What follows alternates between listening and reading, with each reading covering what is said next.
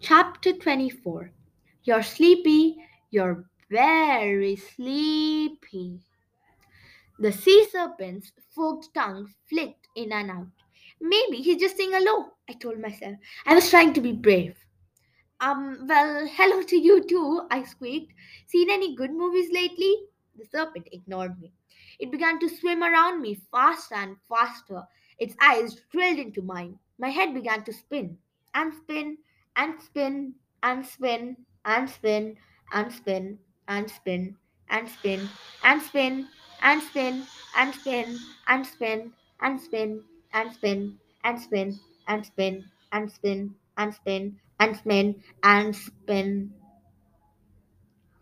You're getting sleepy, very sleepy, the sea serpent muttered. Dazed, I realized that I really was sleepy. The sea serpent had coiled itself around us and was dragging us to the bottom of the sea.